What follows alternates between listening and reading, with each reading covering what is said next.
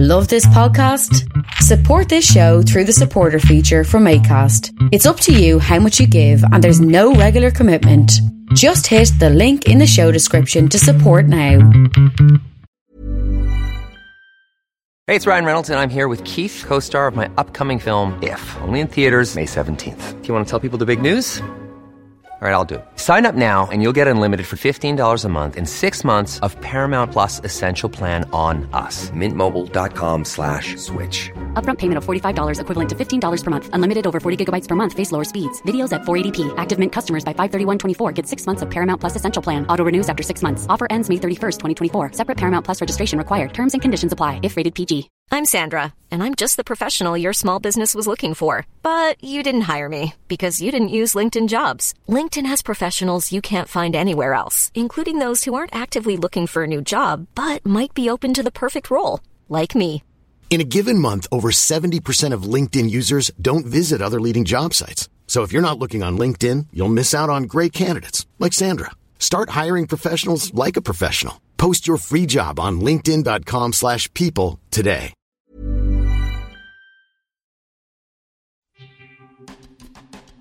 Thanks for listening to Creative Control. Uh, while I have you here, please consider supporting Youth Empowerment and Support Services, otherwise known as YES. Based in Edmonton, Alberta, YES provides immediate and low barrier overnight and day shelter, temporary supportive housing, and individualized wraparound supports for young people aged 15 to 24. They work collaboratively within a network of care focused on the prevention of youth homelessness by providing youth with the necessary supports to stabilize their housing, improve their well being, build life skills, connect with community, and avoid re entry into homelessness. Learn more about how to donate or otherwise support YES by visiting yess.org.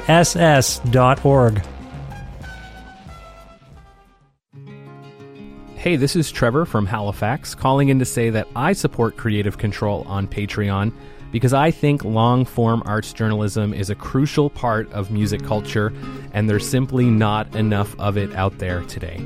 Vish is a master interviewer, he lands great guests, and he has his finger on the pulse of the ever changing music landscape, both here in Canada and abroad.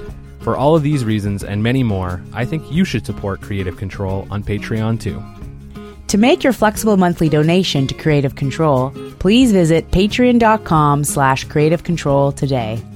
I'm Visha's wife, and I will love him no matter what you do. And now he has me on the record saying that.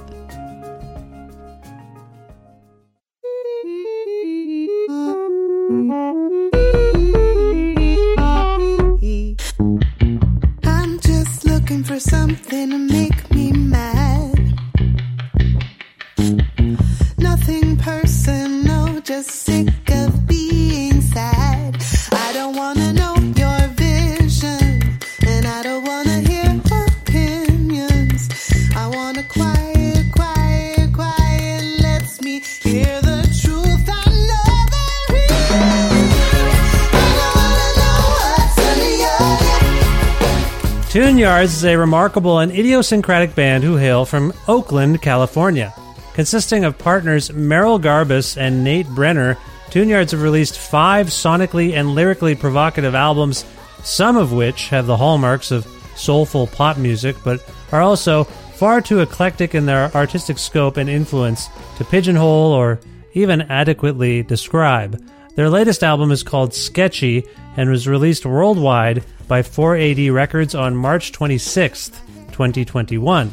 A few weeks later, Merrill, Nate, and I connected for a talk where we discussed things like our respective geographical origins and my uncle in Connecticut, our time together at the Dawson City Music Festival some 12 years ago, we think, how the Doors had no bass, what returning to normalcy post pandemic really means, or maybe what it really should mean for all of us. How creative people need to escape a mindset where they define their worth by making things for others, and how such behavior relates to anxiety, running and compartmentalizing, notions of socio cultural appropriation in art, confronting what white supremacy really means, their new album Sketchy, future plans, and much more. A part of the Entertainment One network with the support of listeners like you who follow and subscribe to this podcast and spread the word about it. and make flexible monthly donations at patreon.com slash creative control with additional support from Blackbird Music, a well-stocked record store with locations in Edmonton and Calgary, Alberta, and friendly staff who will happily help you source special orders for hard-to-find titles and new releases like Sketchy by Tune Yards. You can learn more about all of this at blackbird.ca. Also want to thank Massey Hall's concert film series live at masseyhall.com where you can stream dozens of 30-minute films for free, including performances by past podcast guests like Destroyer. Plus in-kind support from Pizza Trocadero, The Bookshelf and Planet Bean Coffee in Guelph, and Granddad's Donuts in Hamilton. This is the 616th episode of Creative Control, featuring the brilliant and thoughtful Tune Yards with your host, me, Vish Khanna.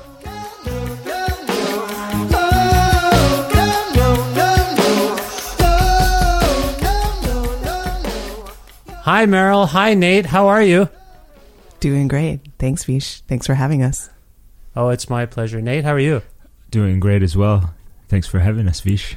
Oh, it's it's lovely to have you here. Uh, first of all, where in the world are you? Uh, I'll, I'll, do my best, by the way, to to uh, speak to each of you one at a time, so I don't leave. Whenever I have multiple people, there can be like chaos because someone will say, "How you doing?" and it's like five people, and like, who's supposed to answer this question? so I'll try to say your name as much as possible. So, uh, Merrill, where in the world are you uh, both today? Uh, we are in Oakland, California, which is where we live and have lived for over for me over a decade. For you, how many years? 15. 15. 15 years in Oakland. That sounds all right. Nate, well, uh, are you from there? Is that why you're there? No, uh, I'm from Bloomington, Indiana, actually. Oh. I moved here in 2005, so it's been I I don't even know how many years it's been, honestly. Who who who can keep track these days? I think it's up but, to us to keep track of our comings and goings. It's really no one else's. I mean, I think we're being monitored. I'm sure someone else is, but uh, yeah, no, it's uh, definitely.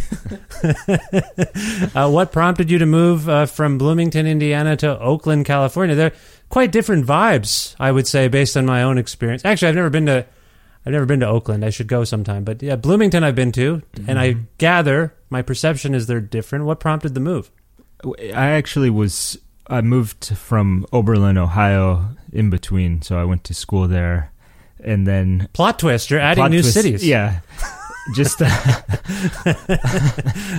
sorry, keep you on your toes. yeah, no, you are. And now I'm like, where's I got to get a map out and figure yeah. out where you where in America you've been. so, in Oberlin's close to Cleveland, Ohio. I don't know if you've been there. I'm I've been to Cleveland many times. Yeah, yeah, have been. Yeah.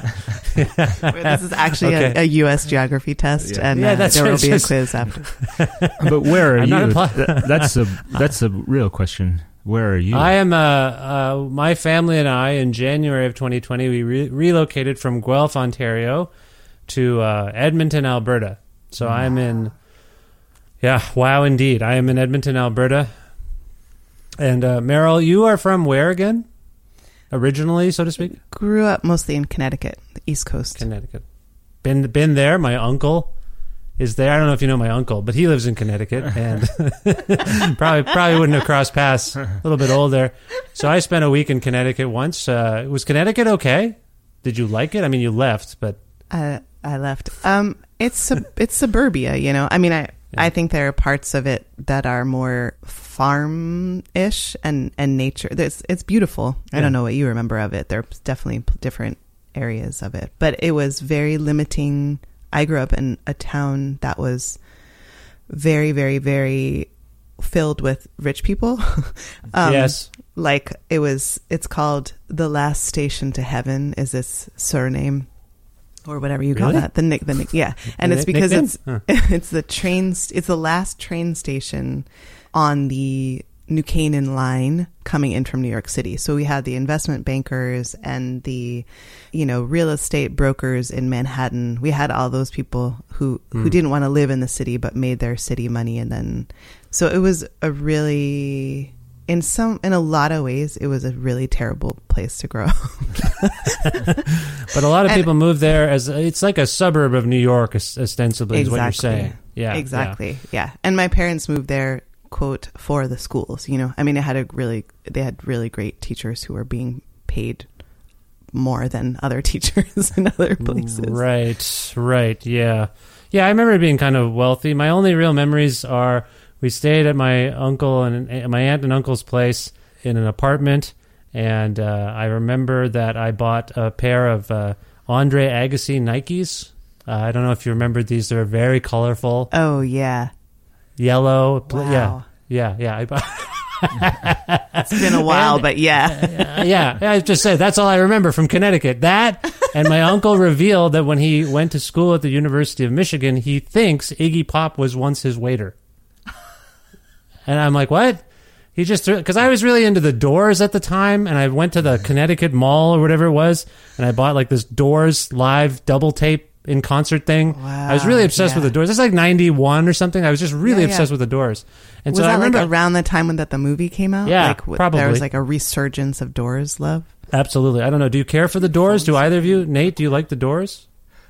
I do not like the Doors. Uh, I think because they don't have a bass player. I, I mean, I probably would like them now, but I remember when I was in high school, I was like, "How could they not have a bass player?" I'm offended. I, I feel you a like the Doors. The Doors is like the only band that I've heard you be like, I do not like this band. a lot of people don't like the Doors, but then I, every once in a while, it got lost to technology. But I had a conversation with Dan Bejar of Destroyer, and like half an hour was about the Doors. Uh, we had to we had to re re-record it, and then we never mentioned the Doors again. so something happened with it. Anyway, yeah, that's all I really remember. Connecticut. Anyway, sorry to, to tell you about that, but I did want to establish some geographic connections because I don't know if you remember this, Merrill, but you and I were both in the Dawson at the Dawson City Music Festival at the same time. Do you remember this? I do remember this. And actually, Nate, you were there. Yes. oh, you were there. Yeah, but I don't know. I don't. I wasn't doing interviews back then, actually. Oh. Oh, okay. Well, no, I, I don't even think Merrill and I oh, did oh, an interview. so you didn't do an interview, so I don't think so. No, we we but we hung out a little bit, as I recall. Yeah, yeah.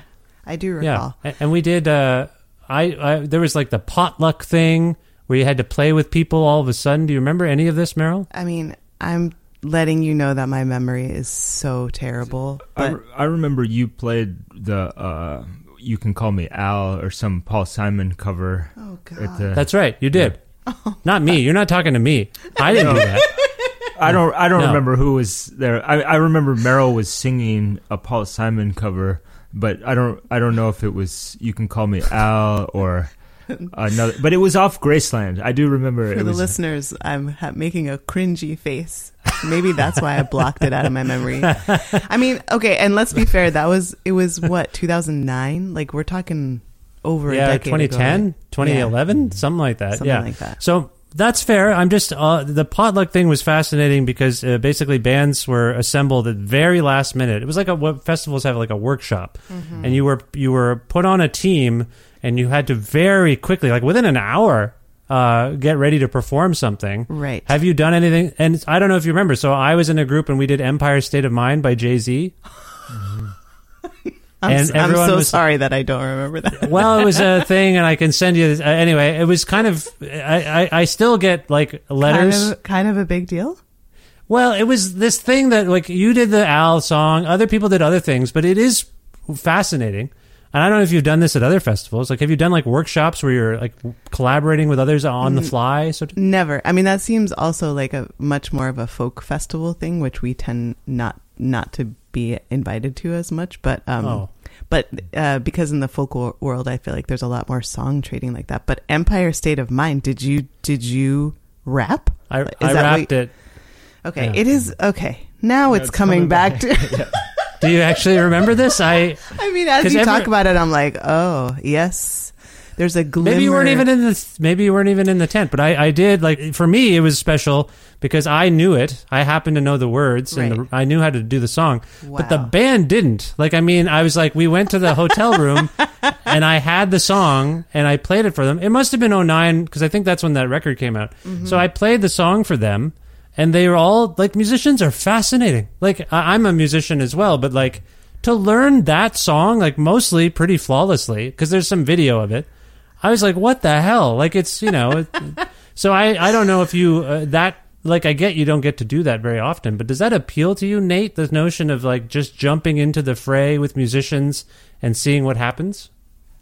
definitely, but I. I mean, maybe not in in terms of playing cover songs, but just improvising and Yes. you know playing everything the wrong way is exciting.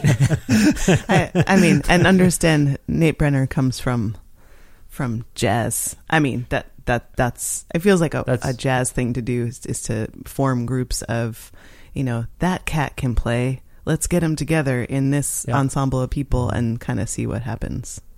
But and I've also done a million like wedding gigs and background, you know. So I think at this point, it's it's just kind of annoying to just be a, in a cover band. I mean, it's still fun. It's not annoying at all. It's great. I want to do it. I'd do it right now, you know, if I could. Yeah. What can we Well, cover right now- right now? Yeah. Let's right do now it. we miss. Yeah, when was the last time, Merrill, that uh, I, saw, I saw you on uh, the Late Show with Stephen Colbert? Uh, Mm-hmm. That was a live live performance, and that was really cool. But when's the last time Tune Yards? Do you remember when the last time you played per se was like in front of people or in any other kind of setting? Yeah, we did a big show at the LA Philharmonic space, so it was it was like an epic way to go out. That's crazy that you moved in January 2020. That was when we had our last show. Was January of 2020.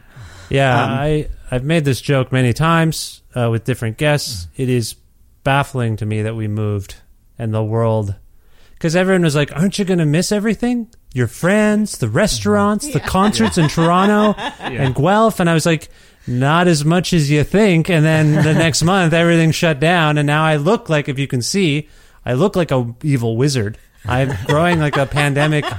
Oh, is that a thing. pandemic? Is that pandemic facial? It's hair? all. It's about a year. My my daughter Ramona asked me to grow it for uh, to be Santa Claus. She, well, I started. I was like, I guess I'm not go. I don't have to go into the office. Why would I shave? Mm-hmm. So yeah, I, it's from. Is it? It's April. Christmas was a while ago, but I still have it. It's, it Now looks she wants me- amazing, uh, though. I Oh, you have to like say. it? I do. A lot of yeah. men like it. The men like it. I've noticed. It. I, am a woman I've and I like it. Uh, You like will it? Okay. And I will say, as soon as I saw you, I was like, ah, I can really be comfortable and you know get deep on this podcast, tell some jokes. It's just like it makes it, it makes us really. Your beard makes us comfortable. It's true. This guy clearly doesn't care. Anything goes with this guy. He doesn't care about what he looks like. Yeah, that's he's, fair. he's a wizard. this is going to be great. Well, it is. Uh, anyway, so yeah, so the last time you played January 2020. So I've been asking people this. It's I, it's an obvious question, I suppose, but to be honest, the answers are never obvious. When I talk to musicians about what this stillness, what this year and a bit have been like now, uh, just to frame this for you, some musicians say, "Oh, I'm I'm actually feeling okay about like I didn't have to hit the road behind a record. I got to stay home and do some stuff from here. I I dug in. I some people have said I can't create anything. There's no mood. Everything's so grim. Particularly American uh, artists are just like it's fucked up to th- think about songwriting right now. But others are like, no, it's good. I have time. So this is uh, varied answers. I'll ask you both how the year has been uh, for you, if you don't mind, um, because it's also a time of introspection. The stillness gives you time to think and time. We get some time to ourselves, which we generally don't have. So I'll start with you, Merrill. Merrill, how would you characterize, given everything I just did to lead you into that uh, question or out of that question, how would you characterize uh, this uh, pandemic year uh, for you creatively, philosophically, personally? Well, I think I was just reflecting on now on on April a year ago, and I remember thinking in those early months of pandemic that there were like seasons. There was like a, you know, oh, this is the this is the season where I'm reading this one. Like I read this one book on Bertolt Brecht that was just a list. It was not a book. It was a list of dates of where he was every year of his life.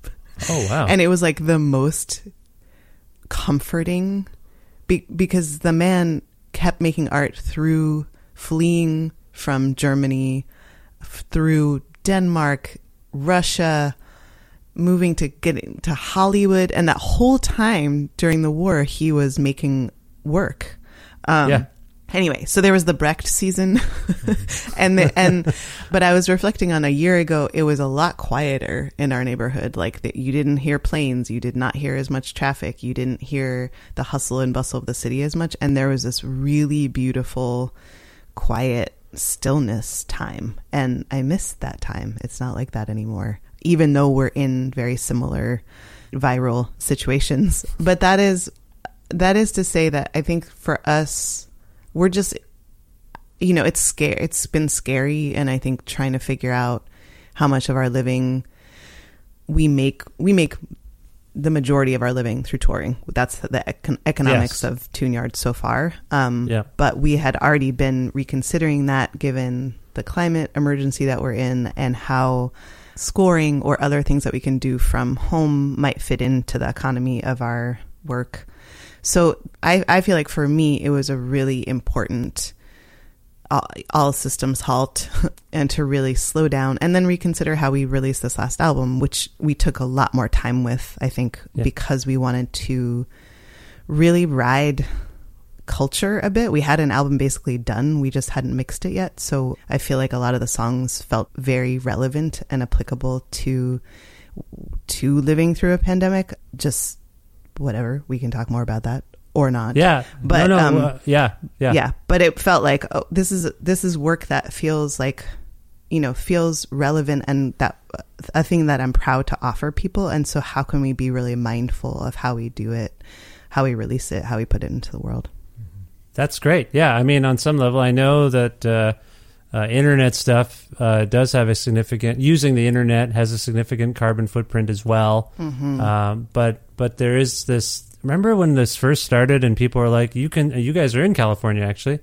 The photos of the skylines, like for the first time, I've never seen like the Los Angeles skyline from my house. People were taking these photos, and like animal life was returning to various mm-hmm. places, and it was like, oh, you know, this is great. Maybe this will be a reset. But as we go now, the calls for normalcy, and I'm air quoting for those who can't see me, you know, they are frustrating to me because there's aspects of this that I appreciate. Uh, just the fact that we've been kind of forced to reconsider how we live. Um, And I Exactly. feel, yeah, yeah. and it wasn't normal like how we were living wasn't normal i think i saw sonya renee taylor on a there was some quote by her about that like there's we're not there's no it's not normal it wasn't normal let's not go back Yeah, or right or correct. Like uh, maybe it was normal. I feel like a lot of shitty stuff was normalized, and Right. and there's a push to bring it all back, just so we can feel that same, a different kind of dread and anxiety than the one we're having because of the pandemic. Anyway, Nate, similar question. I don't want to uh, leave you out uh, of the loop here. Like, what what would you say about your perspectives on yourself, I guess, and this this year? How would you characterize that?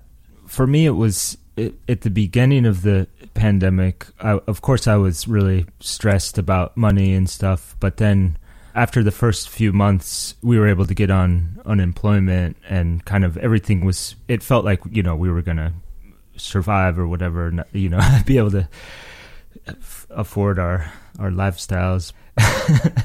then, so then I was like totally like, okay, I'm gonna like get in shape practice the piano like i was just like super like like go go go like and, really uh driven i guess and then uh, unfortunately i or maybe it was fortunately i i was going on a jog and i fell down and broke my collarbone Oh no! and That's what they really warned. They warned us about that because of the hospital capacities. Like if you're gonna exactly So I do everything in my house. Like I run. We have a newer house, so I run the stairs. Like I, I'm pointing, Mm-hmm. you can't see, but I have a column of stairs from the basement to the top floor. So that is my running routine. And But then I just careful do. I know that's what my mom said. My mom was like, "Just uh, don't." That doesn't sound safe either.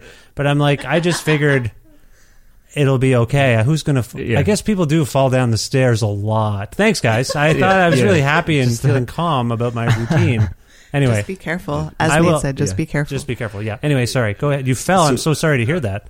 It, it's okay because when I I fell, I realized how I think I fell because I wasn't really thinking about the jog. I wasn't. Even, I was not only was I not thinking about what I was going to do after the jog. I was thinking about what I was going to do after the after the after the jog. So I'm basically like running, and I'm like, as soon as I f- we finish this project, then we'll do this other thing, and and and as soon as I you know, I was in the Merrill took me to the emergency room, and the first thing I was thinking is like, I can't use this arm for the next three months or whatever. Ugh. So I'm gonna learn Spanish and like practice the piano with my right hand and, and all that. And and then suddenly like it kind of dawned on me that like why am I always trying to do stuff? Like you know we're in a pandemic and everything that like up even before the pandemic like it, everything was just like what can I accomplish? You know what can I do? How can I get better at music? Blah blah blah. And so for the first time I was just like what if I just lay down on the ground and like heal basically. So I I was just like laying on the floor and you know and in bed and stuff. And and it was amazing actually. Like I was just like, "Oh, like Huh. it's okay to not, you know, try for more, more, you know, get better, do this, work on that." And just how I'd been sort of trained to just constantly feel like it was never enough, like I was never good enough at the bass or writing music.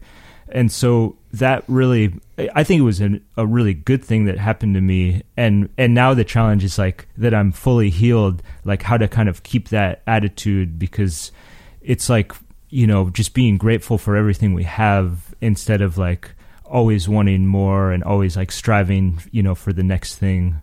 So it was definitely like a like a I think it was a really good experience and you know luckily it it wasn't I can still play the bass and it wasn't too serious so You've you've healed.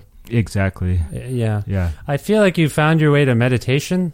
Um, Yeah. As someone as as someone who myself I uh, have had to uh, confront the fact that I, I have anxiety that I didn't really identify before.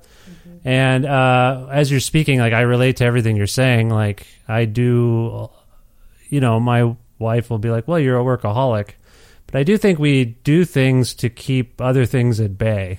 exactly Uh, so I think when we over uh, crowd our plates or whatever, that's sort of keeping anxiety at bay. Like, yeah, all my when I'm running, I'm thinking about what I'm going to do after the run.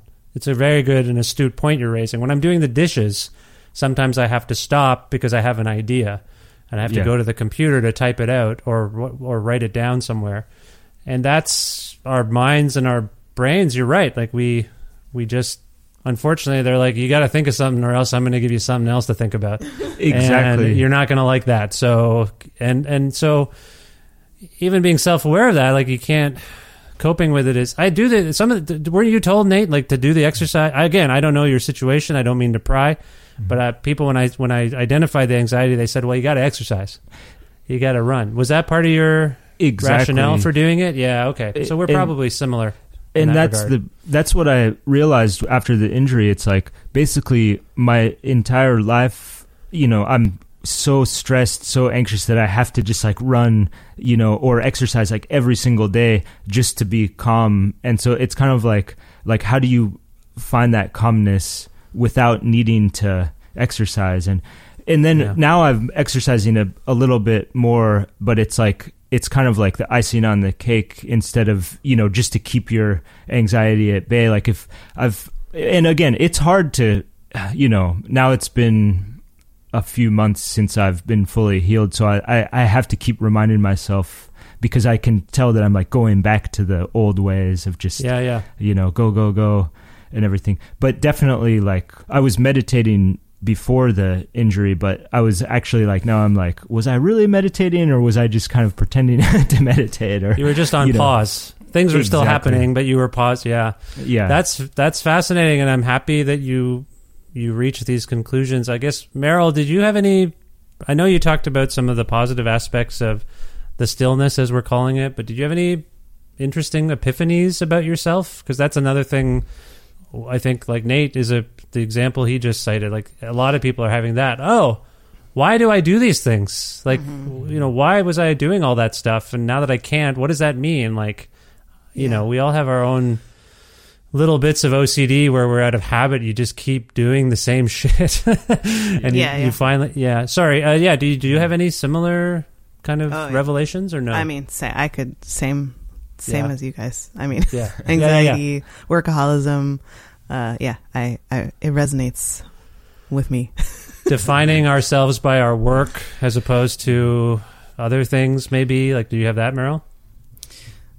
of course. And, and I and I do think you know being a freelance anything, but specifically a freelance creative person, that there's, I mean, we talk about this thing of you know we we basically were told, well, you're never going to make a living doing that ever, so good luck to you. But you're always you know that that there's just this really powerful story of every day that you're that you know i mean our lifestyle is is um i mean we own a house and that is a huge lifestyle change in terms of like cash that we owe Yeah, that- yeah. every month but other than that it's you know our lifestyle is pretty humble i think cooking beans and rice in the instant pot i mean like we pay we really pared down at you know as soon as we our income was lost Yeah. but I guess, you know, this the myth of being an artist and kind of being like every day is this gift that you weren't supposed to be given, you know, that like you're Absolutely, yeah. Just Yeah, the guilt, that- yeah, feeling guilty yeah. almost that you're able to do Right. stuff. Horrible. That's the thing. Exactly. And especially like in the early in the early days of Tune Yards, I think I had a ton of that weight of guilt of of kind of leaving behind a community who, you know, tr- or trying to pull as many people as I could with me as I signed a record deal and then another record deal and went on tour. And, you know, that there are so many people who aren't making a living doing this that, yeah, there is a bit of that survivor's guilt kind of thing. And, and then that makes us, I think, say yes to every single opportunity that comes up, which is not sustainable in the long No. run. No, Yeah. it's true. I've learned that as a freelancer too. You just say yes, and then you've said yes to so many things, and you're looking at your calendar like, "What the? Why did I? What? Yeah. Something's wrong and with it's me." not and it's not building towards the thing that I then I'm like, what am I even doing? It's not building Yeah. towards the thing that I wanted to be doing in the first place, or I've lost I've like I don't want to speed through life. I don't think you want to either, Nate. Like I don't I don't think we want we want to live presently and enjoying the fact I mean we we're musicians for God's sake. Like we're supposed to be enjoying like this is like one of the most I don't know. I think it's one of the luckiest, holiest, if you will, uh, paths of of what you. I don't know. I've not to be too. I, I don't mean. I just mean it's such a wonderful way of living to make music. Absolutely, Man. absolutely. Yeah, no, I agree. I do think there's a weird thing where people people will say, uh, you know, why do you make your podcast if you already have uh, other jobs? And I say, well, what do you mean? Like I, I, I, I feel like it's a way to contribute to my community. I it it mm-hmm. fulfills me. But then I think about it, those little comments, the microaggressions, they get to you after a while. You're like, oh, why the fuck am I doing this? I don't mm-hmm. make like a ton of money from doing it. It's just a thing on the mm-hmm. side. But Yeah. there's this feeling among people outside of the arts that everything we're doing is some sort of resume. Like every episode is like a, mm. me applying for some job or hope like you put out a record and you already have a, a record deal, but maybe somewhere people are like, well, that's just an application to, to get on Right. a TV show or what. Anyway, it's Right. just bizarre, and Yeah. we need to to shake Yeah. this mentality because we know why. I think we actually know why we do what we do. Uh, cultural creators, I mean, not to put myself in your category, but I mean, people like us, creative people, Yeah, Or, or people who are trying to engage with arts and culture. Like, I think we know why we're doing it, but every once in a while, these questions pop up, and then they get. I'm susceptible to it, and I'm sick of it. I'm sick of listening to like. I know why I'm doing it. Why do you care? Right.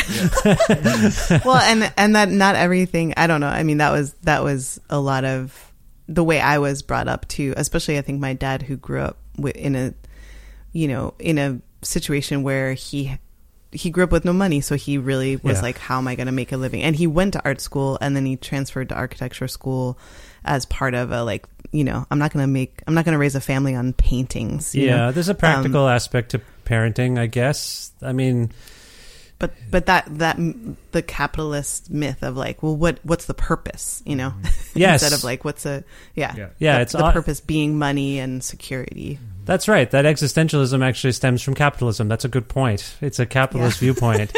Yeah, yeah, Yeah. I want to uh, retrace our steps a little bit uh, back to, I, I guess it would be, I don't know if it necessarily stems from anything that occurred in 2018, but you put out a record called uh, I Can Feel You Creep Into My Private Life. I believe it came out three years ago, right? 2018, is that right? Something Yeah. like that, yeah. And, think so. And, and so my understanding is, from what I've read, is that that might have been an endpoint for tune yards. You were contemplating. We are talking about doubt, uh, self doubt. What are, what are we doing? Why are we doing it?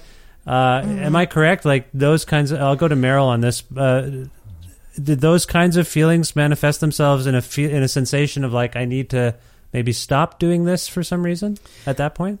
Sure, but but and yes, I realize the press release probably says that, and also Nate reminds me that happens every time.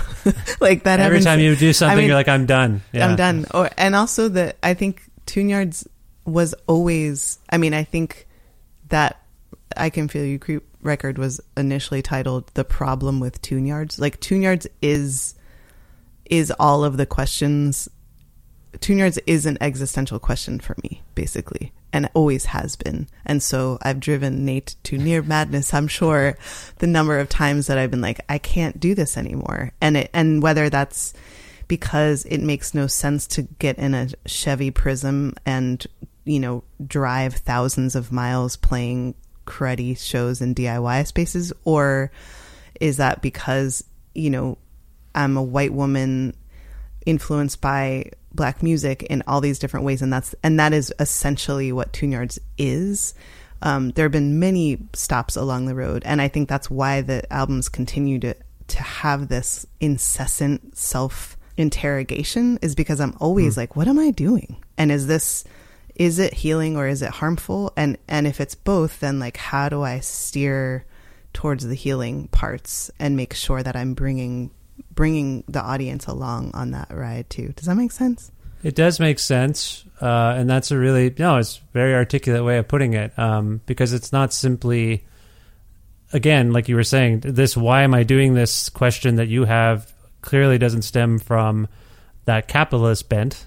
I mean, you talked about like the material conditions of driving thousands of kilometers and, and playing maybe a not so great show, but you're doing some socio-cultural introspection, which I don't think a lot of people do, particularly white people. So I think it's noble of you to if if if there was self doubt to be had, that's not a bad kind of self doubt. That's a very honorable and noble.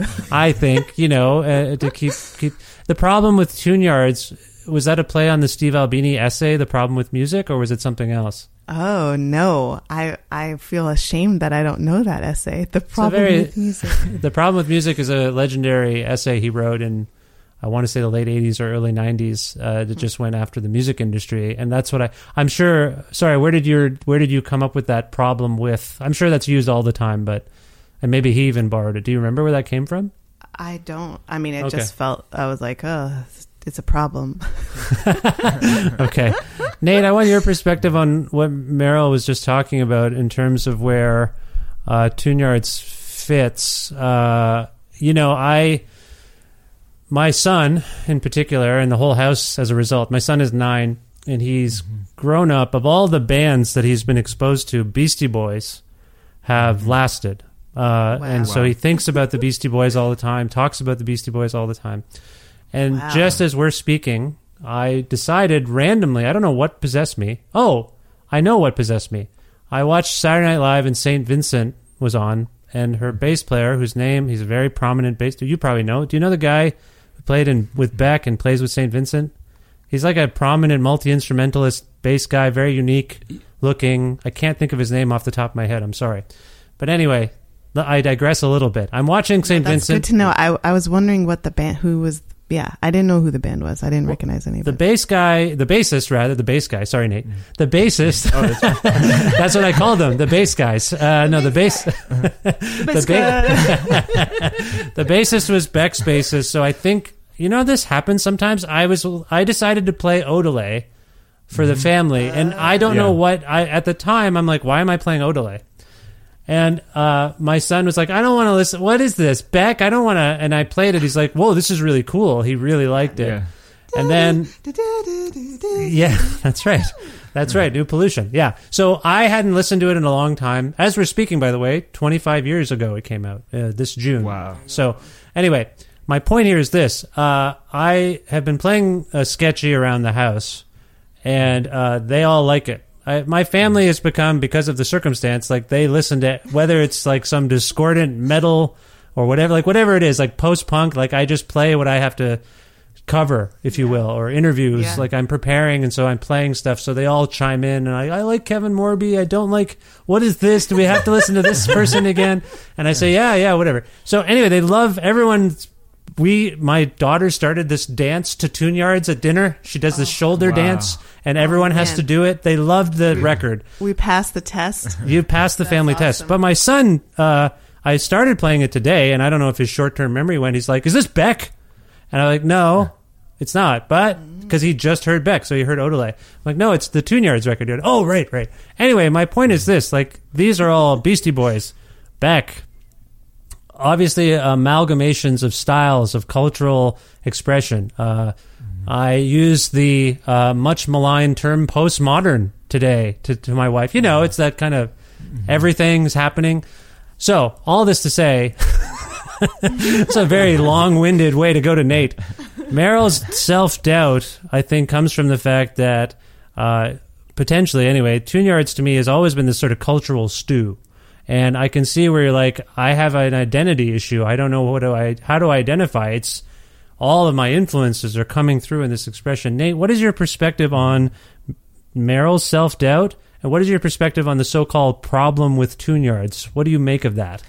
It's a good question. I think because Merrill is so she's just like the most sensitive and intelligent person like basically one of the you know that I've ever met in my life. She's incredible.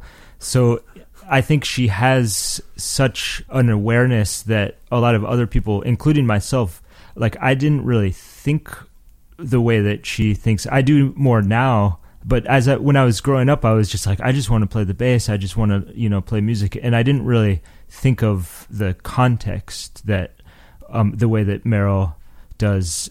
It's almost like that ignorance is bliss thing. Like I'm just like, yeah, I just want to, you know, make music, and so I now I see more and more where she's coming from in terms of just not wanting to, you know, harm other people by like even like stealing their sound or and whatnot. But for so long of like when I first started playing with her, I was kind of like, "What's the problem? Like, let's just you know jam. Like, let's just play funk and and not really think the way that she does." So, I and then I think from the beginning it was always like um like I remember she was like, "If I don't make a living by the time I turn thirty, I'm gonna quit," and it was like you know like for the last like you know 10 years or so it's always been once a year or so it's like this is the last time like and i'm kind of like that's fine then just like let me know so i can try to like get another job, Line, line up know? another gig. Like, Yeah, yeah. yeah exactly Yeah.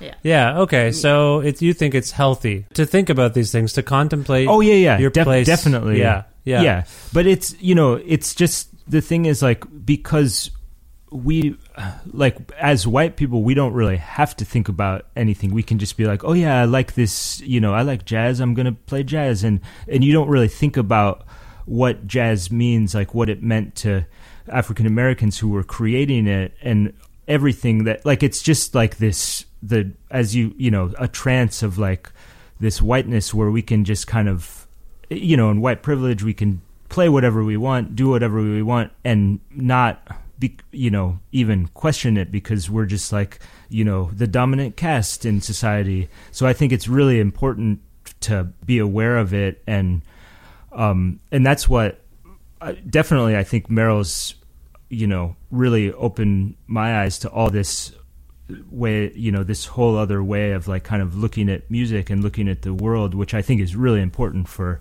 for us and other white musicians too Yeah. And can I add? yeah I think what the uh, the other hearing you talk though about my self doubt for so long, I think that that the um another problem with tune yards is that is that I I can take it too far. That my that like as we were talking about this the bigger stories of you shouldn't be doing this. This is you know your every day that you get to do this is is like a, you know lucky. You're you're you're you're so lucky, and soon it's all going to go to hell. I think that I have to, I have to be careful of not of not self sabotaging, Yeah, you know, yeah. of not saying so. So Nate over the years has really helped me, and I mean, even that you're mentioning. I mean, is Beck in like curled up in a fetal position about like trying to reckon with his cultural appropriation shit? I highly doubt it. He's probably on some cloud of his religion of choice. You know what I mean? Like, like what? Um, that that I think someone asked me yesterday about. You know, we were talking about journalists generally like being reductive Yeah. around cultural appropriation and, and saying, you know, kind of being like Merrill Garbus appropriates, you know, and and I was kind of like, I'm the one who's like, I'm the one saying that I'm doing this Yeah. so that we can have a conversation about it, Yeah. not so that I can be a scapegoat for, you know, indie rock culture. And I think that's, I think I I need to back up and open my eyes to that like it's it's really not a black and white thing. And that actually deprives us uh, deprives us of the conversation you know and that and deprives me of the conversation which is why we're still making records is because i can see how it still feels helpful to me to be like yeah how are you going to reckon with tune yards? How are you going to reckon that you like this music or some people like this music? Yeah. and that we're, and that we're moving our bodies to this music and how are we going to engage and move forward knowing what we know? I feel like you're you're you're kind of getting into something that has occurred particularly I think over the last uh, it's 2021 5 years let's say since you last your last president uh, came to the fore which is that um, for all the frustration tragedy loss of life um, particularly black lives I think we are at a point where we're really finally able to delve into what white supremacy means on a complex level, which I don't think was really done. I mean, when you saw those tiki torch people in Charlottesville, I believe, that term started to come up again white supremacy, white supremacy. These are white supremacists. But then as the years went on, I feel like we, to your point, maybe, Meryl, and I, I hope I'm not misreading it, but what does white supremacy mean generally? Why do some people have platforms and some people don't? On whose backs do they have those platforms? I think mm-hmm. possibly you are raising those questions by speaking out yourself. Yeah. And I will say, not to get awkward, but my wife wasn't that familiar with you. And I offhandedly, I never do this. I was brushing my teeth before our chat. I'm like, any questions for Tune Yards? Because we'd been listening to it so much. so she Googles you. She's like, oh, she saw a photo of you. Oh, oh, she's, I didn't, she's white. I'm like, yeah, yeah, that's fascinating. You said that. Yeah, yeah. And so, again, not to be awkward, but anyway, uh, is that a fair assessment that you, again, you people like you bringing this up, other people now, millions of people bringing this up. What does white supremacy mean for everything, mm. not just the tiki torch people? Right. What does it mean Right. for everyday life? You feel like that's it's healthy that we're really getting into that. It really, it really, really is because it has to do with everything, and because we're so white people in general seem so uncomfortable with the phrase without, you know, I, I did a, I ran a workshop at a college um, after the last record, um, was invited to do a talk on radical ideas in art or something like that. And a friend of mine and I just we were like, if we're going to talk about radical ideas, this isn't going to be like a lecture where I'm up on a podium talking to you. We're going to sit in a circle and Yeah. like start engaging with each other. And I remember there was someone who, you know, we were talking about white supremacy and white supremacy culture and how, you know, and one older white dude was like, I don't understand why you keep using that term. We're not this, we are not the Ku, Ku Klux, Ku Klux, Ku Klux Klan. Ku Oh Klux God. Klan. Yeah. I'm glad I can't say it. Good. Um, Sorry. Does that make me bad but- that I know how to say it? I don't. I, I just know how to say things. It doesn't make me a bad person. You're not a bad person. Um, you, you brushed your teeth this morning. You're not a I bad brush person. my, I floss and brush my teeth every day, and I try to do my best. Yeah. Ah, yeah. That's really all we need. I hate it. isn't They, the dental hygienist is always like, "This is just. Cra- I wish more people." Took care of their teeth like you. I'm like, thanks. Then the dentist walks in. So you've got 35 cavities. I'm like, what? Yeah. Exactly. There's no connection between any of the, you two are the same profession. one Yeah, person is no. like anyway. Sorry, that was a, One- that was definitely one's, a tangent. One's on the one's on the gums. One's on the like. Sorry, you're you have you were born with weak enamel. I have to watch like a Seinfeld episode while I floss my teeth to entertain myself. Every it's gross. The living room where the TV is, it's probably kind of gross. Flecks of food everywhere, all over the screens. But I'm like, I gotta do. I just every night I floss and brush. But yeah, sorry. That's anyway, a ri- thank you. I needed that tip. well, it's a helpful. hard I, with it I also had the toothbrush diet. I'll tell you this, Merrill. Seven o'clock, I floss and brush my teeth after dinner, and then if Uh-huh. I eat anything, I lament that I've wasted toothpaste and Yes. floss. So it's a way to keep the food. Uh, you know, like you're not supposed to eat past around then anyway. I think That's if you go to bed, dinner's, so dinner's done. yeah. So the, eating's toothbrush diet it almost used to always work, and I fail now. But anyway, that was a crazy Pandemic. tangent. I'm sorry. Oh the my God. dentist. Yes. Wh- Where were we? Ku I was talking Klux about uh, Ku Klux Klan. Yeah, we were we were just Ku bouncing Klux off the Ku Oh Klux God. Klan into my yeah, mouth. just riffing, just riffing. sorry, sorry, sorry. But, White supremacy. To your point, to your point, white supremacy. If if I mean, it- makes uh, so much sense. But when like the song "Hypnotized" on this last album, it was Oh my god, beautiful was- song. Just so Thank you. catchy. That is a goddamn single. Like why is it that should be a sing like I in my head all the- I'm hypnotized by it. And it's we all just like lose ourselves in the house to that song. Awesome. Anyway, sorry. Awesome. What what were you going to say about Well, it's about the trance of whiteness. So now that you next time you lose Oh, yourself no. in it, you. but not uh, you know I like to keep the meanings open, of course. But part of part of what I was realizing for my in my own experience of doing work on whiteness over, let's say these past six seven years, where I was like, okay, I need to. I I came from doing this album. Studying with Haitian drummers and dancers. I mean, a, a Haitian drumming teacher in particular and dance teacher. Going to Haiti, really taking in you know taking in those rhythms into my hands learning how to play them and then making a record that was very influenced by that music and then understanding myself as a white person in being welcomed into black community here in Oakland and and really needing to take a step into a white affinity space, really, into, into being like, whoa, whoa, wait a second. I feel like I could be causing harm here in a way that I don't understand. And so finding my way into really needing to to get myself into a situation where I could wake up from that trance of whiteness. And and it's terrifying to understand to start to understand because of course there's a part of me that's known it my whole life. But i think when we see people going wait uh, white supremacy like i'm not a bad white person. That we see the grip of just wanting to be the good kind of white person instead of seeing our place in a system where like you say black folks are dying. And and to see that it's not we are that we are a part of it that Yeah. we are a part you know however good in quotes we think we are that we can't we are a part of this hierarchy. And um yeah.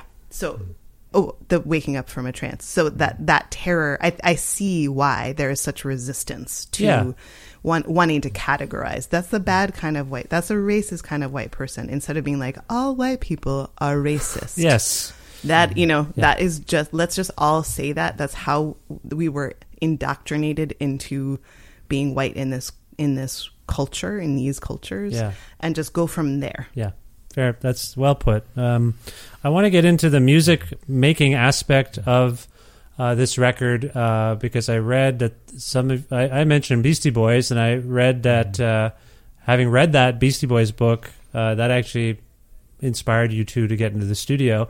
Nate, can you talk a little bit about? And we've also talked a little about improvisation, and I wonder how improvisation, fooling around, if you will, in the studio on your instruments has influenced sketchy and i wonder nate if you can talk about that because it mm-hmm. sounds like you know thoughts were percolating in Merrill's mind about the world at large and then you would enter the studio and try to find soundtracks for them on some level and and lyrics obviously as well but let's start with the music nate how would you describe the process of of you two creating the sound of Sketchy, maybe as it relates to other records you've made or or anything else really. Can you can you talk about that a bit? I mean, I think a lot of it was like we'd go into the studio and it was sort of like, okay, let's like set up these little games that we'd play. So sometimes it would be like we'd roll the dice. We had these like 12 sided dice and, and, you know, say you roll like three dice and then a three and a four and an eight or something. And then we'd be like, okay, like let's say seven, eight or three bars of four, four or like kind of, there was no Oh, like interesting. real, you know, yeah, just Like a game of chance whole- almost. a game of chance yeah and a lot of that was just sometimes it was just like to kind of get us going because and like sometimes we'd just like start uh, and it was like like open ended where Merrill's on the drum set I'm on the bass and other times we'd just be like okay let's let's actually like you know decide a tempo to kind of like s- set up some sort of system so that it wasn't all just com- you know completely uh, free form. But yeah, it was definitely a lot of improvisation where we'd just you know hit record and then in a lot of the songs and and too like once we'd kind of get going then we'd sort of improvise within the song too where like maybe it would just be that one section you know before they became songs like maybe it was just like the verse section and then we'd just like like i love like looping you know of a section and then i'm just kind of like the next half hour just like record way too many tracks on bass or synth and you know uh, I'd go in a lot of times when Merrill wasn't there because I knew it kind of would drive her crazy because like I just it, it's so fun for me but it's also like kind of annoying if you're just like sitting there watching someone just like overdub for you know a half hour straight so like like when she'd leave the studio I'd go in, like open up all these sessions, and then just like improvise over everything. And my I have a good friend Ross Peacock who plays synth, and and he'd come in too. Like it's really funny because I don't think Merrill was ever in the studio when he was there.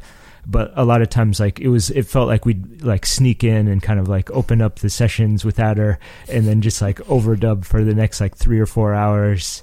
And then I'd come in the next day and erase it all and take like take t- you know a three second. How fragment. dare you? How dare you do this to my work? Yeah, no, that's funny. Yeah. I didn't I didn't erase it. We used a lot of it Yeah. actually, but it but it was a lot of sorting through you know like massive space jams. Yeah, That's But- kind of that's a that's a problem with tune yards, if you will, as well. There's a lot of collagey stuff that you kind of have to finesse and figure out. And I'm sure if we ever heard like the demos or the initial uh, source material of what you've sort of, you kind of sample yourselves a little bit, right? That's is that an accurate way of putting it? Yeah, Yeah. yeah, yeah. Yeah. So so imagine if we ever heard like stems, if you will, or whatever, like the source material, we'd be like, "What the hell? This does not sound right." That Nate, is that you? Kind of being the scientist and screwing stuff no, up. I mean both of you. uh, both of us. But I will say, like we we have different, you know, things that we like and dislike, and so like my one of my favorite things is starting from scratch, like, completely nothing, just and then just like the first, you know, ideas. But I really hate finishing songs, like editing, mixing, and Merrill's the opposite. I Oh. think where like she loves to actually like really get detailed and I like really can't stand it. I just want to like basically go in and just like throw down like a million ideas. So it works well in that way where like we sometimes like just being like, okay, let's start something new. Let's like I always want to start something new. Even now I'm like, what are we doing with this podcast? Let's go to the studio and start something. What's all this talking? Sorry, You sh- yeah. you're you're awesome and everything, but we really need to go to the studio. yeah. I gather, Yeah, like, I, I wonder if these practices apply to like your cooking. I feel like I would enjoy Merrill's cooking more than Nate mm-hmm. somehow because she's taken all the ingredients, she's got her mise en place, and it's all set up, and I'm gonna like it's all thought out, and you're just like, here's what I made, and I'm like, Nate, this Yeah. is barely edible. What did you do? Is that sorry? I don't know why I'm hungry. I guess is why I'm bringing this He's up. getting he's getting a lot better, but but you what do you call it? He, Mishmash. That- Nate I, calls it- was was I am I makes onto mish- something? mishmash. Am I onto You're something? So onto something. I This feel like very it's But applicable we have to that the instant pot. So you just Right. throw it all in there. Mishmash. Yes. Yeah. Well, for what it's worth, I I think uh, I've always loved Tune Yards, but this record is particularly fantastic. So I'm glad it didn't stop, uh, so to speak, and I'm glad uh, I I but I appreciate that it might. Uh, someday, and I pre- I mean, I appreciate that if it does someday, it might be for the right reason because you think about things, and I think that's really valuable. I wish we could talk longer, but in the interest of time, I think we should uh, start to wrap up a little bit. And I want to ask both of you a couple things. Well, I normally at this point it's very hard because the future is so tenuous. But what's next?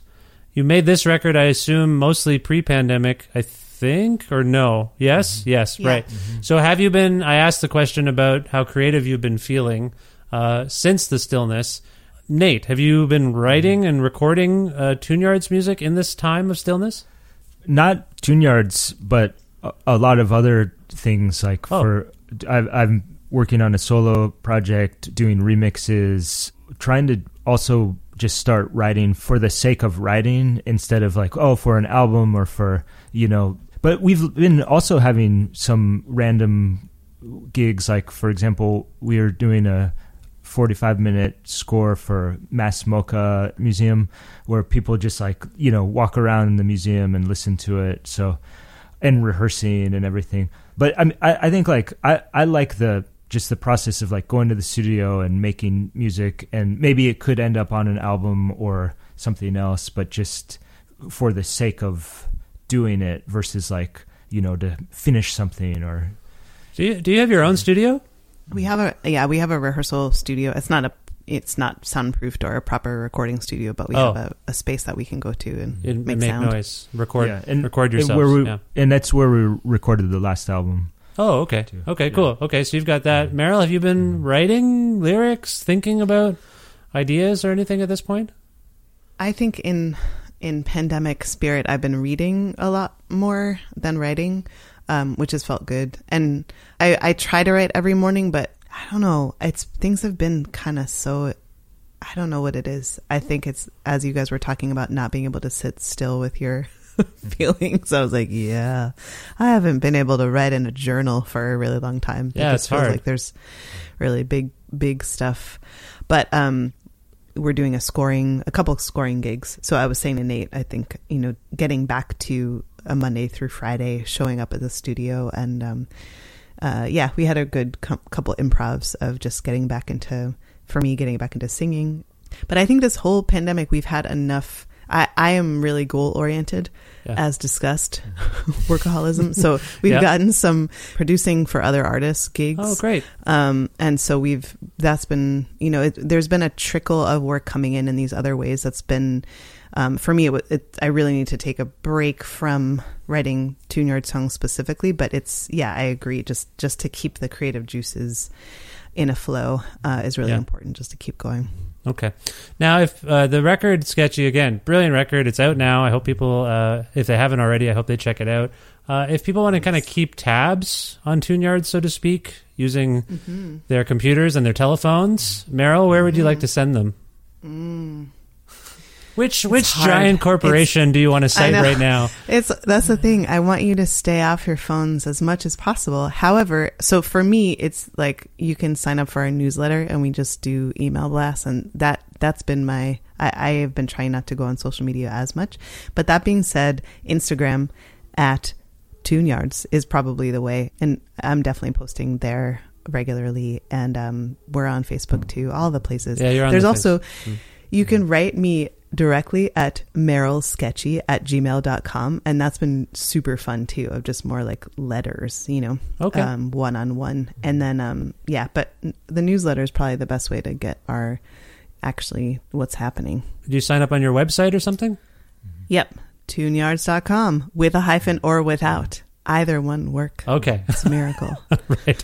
All right. That's excellent. Now, uh, before we leave, I was hoping one of you, and perhaps both of you, by consensus, can choose a song from Sketchy for us to go out on. And um, Nate, I'm going to start with you. Can you think of it? And Merrill, feel free to override his decision. But Nate, uh, is there a song that comes to mind that you think we could play for people right now? Why not under your lip? ooh Under your lip. Now, why? Why did you think of that, Nate? Well, That's a good question. I I don't know. I just it just came to me. You know, it just came. I mean, it's the one song that I feel like I, I don't even remember that it's on the album because the other singles have gotten so much attention. Right. But um, I don't know. What does your family think of Under Your Lip? Can we go by their judgment? I'm trying to think if they've cited that one as a, we've talked about Hypnotized, we've talked about Nowhere Man, we've talked about a few of the songs. I don't know. Yeah. I can't remember off the top of my head, but why don't we? I'll play it for them. I'll play it for everyone right now, and then I'll play it for them specifically, and then they can be like, "Yeah, that was an okay choice." I guess Yeah. that seemed all right. I would have maybe gone I with something else, but uh, I'm just saying, like, we might want to override. If, if this is our, if people have never heard us before, Hypnotized might be the song. oh wow, there was an actual objection. That's objection. Objection. no, under your I lip mean, is that- under your that- lip is cool, but hypnotize is like I said earlier. That's a what do the kids say? It's a, bop. It's a jam. It's a whatever the children are saying uh, now. I don't know. smash. Smash. It's a smash. It's a smash. I didn't mean That's to. not what the kids are saying. I don't know if they're saying that. Okay, are you okay with that, Nate? You've been overridden. Oh, can we go with hypnotize? And it's it's one that we talked about the most. And then if people are really curious, they can listen to the whole album, and then they'll be like, "Oh, I like Nate's choice." okay, okay. That that sounds good with me. And the one thing that I was meant to say earlier, we have to let you know about sketchy TV. Oh, sorry, I didn't know about this. What's sketchy TV? It's no one knows about it, but you will know soon. Okay, well that We're- sketchy in itself as a pronouncement. Sketchy TV. sketchy TV is coming. If people, it's coming. okay, we'll look at. I mean, it does apply when you were talking about if if we could hear each element separately. Oh, Let's just say that sketchy TV might offer you such an experience. Oh, some insights into the production, perhaps, is what we're leaning on here. Okay, well, keep an eye. Maybe we'll all sign up for the newsletter, and then we'll be the That's first right. to know about Sketchy You TV. Okay, from their album. But make sure to ch- check your spam Check- folder too.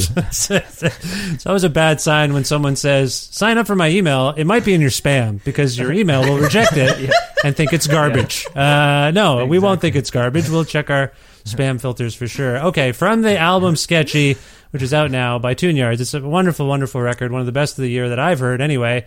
Uh, this is Hypnotize. Thank Uh, Merrill, Nate, thank you so much for this time. I hope you enjoyed yourselves and best of luck in the future. We did. Vish, thank you so much. This is so so pleasurable. Thank you so much. Hope to see you sometime soon. I might need a band to back me up on Empire State of Mind at the drop of a hat. So We're there. Please, We're, we got please you. learn it. New York. Thank you. The trees are in the meadow. The cows are in the trees.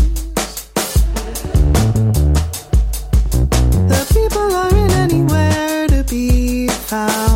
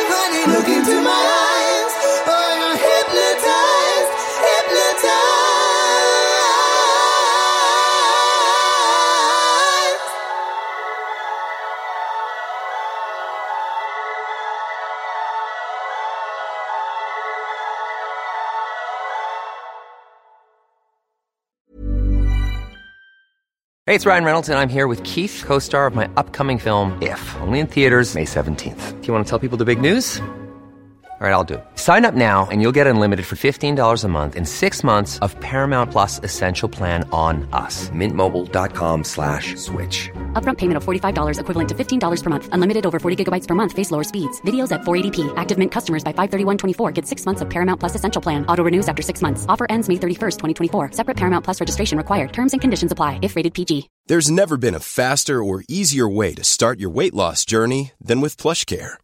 PlushCare accepts most insurance plans and gives you online access to board-certified physicians who can prescribe FDA-approved weight loss medications like Wegovy and Zepbound for those who qualify. Take charge of your health and speak with a board-certified physician about a weight loss plan that's right for you. Get started today at plushcare.com slash weight loss. That's plushcare.com slash weight loss. plushcare.com slash weight loss. Uh.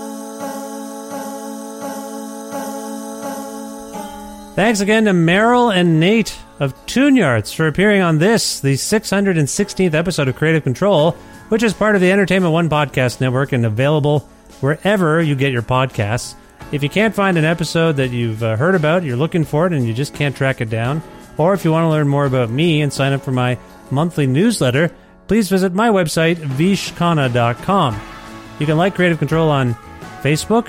You can also follow the show on Twitter at Vish Creative, or you can follow me directly uh, on Twitter and on Instagram at Vishkhanna. Also visit patreon.com slash creative control to make a flexible monthly donation to sustain this podcast. A reminder that $6 or more a month grants you access to exclusive audio and hopefully lots more visual video content. And if you're interested in receiving a Creative Control t shirt, please just message me on Patreon and I'll get you one while supplies last. Again, all of that info available at patreon.com slash creative control. Thanks again to the fine Alberta record retailer Blackbyrd Myoozik. Uh, you can place special orders and learn more about Blackbyrd at their website, blackbyrd.ca. And bird is spelled like the band The Byrds, so B L A C K B Y R D.ca, blackbyrd.ca. Also, want to thank live at masseyhall.com, where you can watch beautifully captured concerts by some amazing artists. Also, want to thank Pizza Trocadero, The Bookshelf, and Planet Bean Coffee in Guelph, and Granddad's Donuts in Hamilton for their in kind support for this show. Thanks as always to my dear friend Jim Guthrie for letting me use some music of his on this show each and every week. You can learn more about Jim and his vast catalog of music at jimguthrie.org. And finally, thank you very much for listening to this episode with uh, Tune Yards. If it's your first time listening to Creative Control, welcome. I hope you enjoyed it. If you're a hardcore fan of the show, thanks for your support. Thanks for telling your friends about the show, maybe subscribing to the podcast or following it, whatever you use to keep track of these things. And uh, tell your friends, maybe maybe they'll do the same thing. I don't know. Anyway, that's all I have for now. I'll have more for you next week, I'm sure. Until then, take care and bye for now.